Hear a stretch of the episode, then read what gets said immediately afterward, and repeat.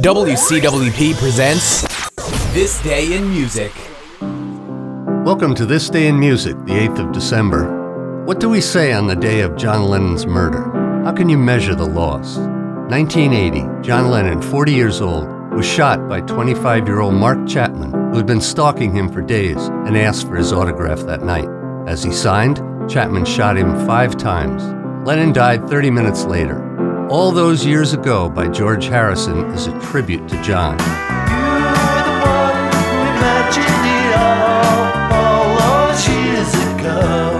As is Paul McCartney's Here Today. And if I say I really loved you and was glad you came along, that you were here today.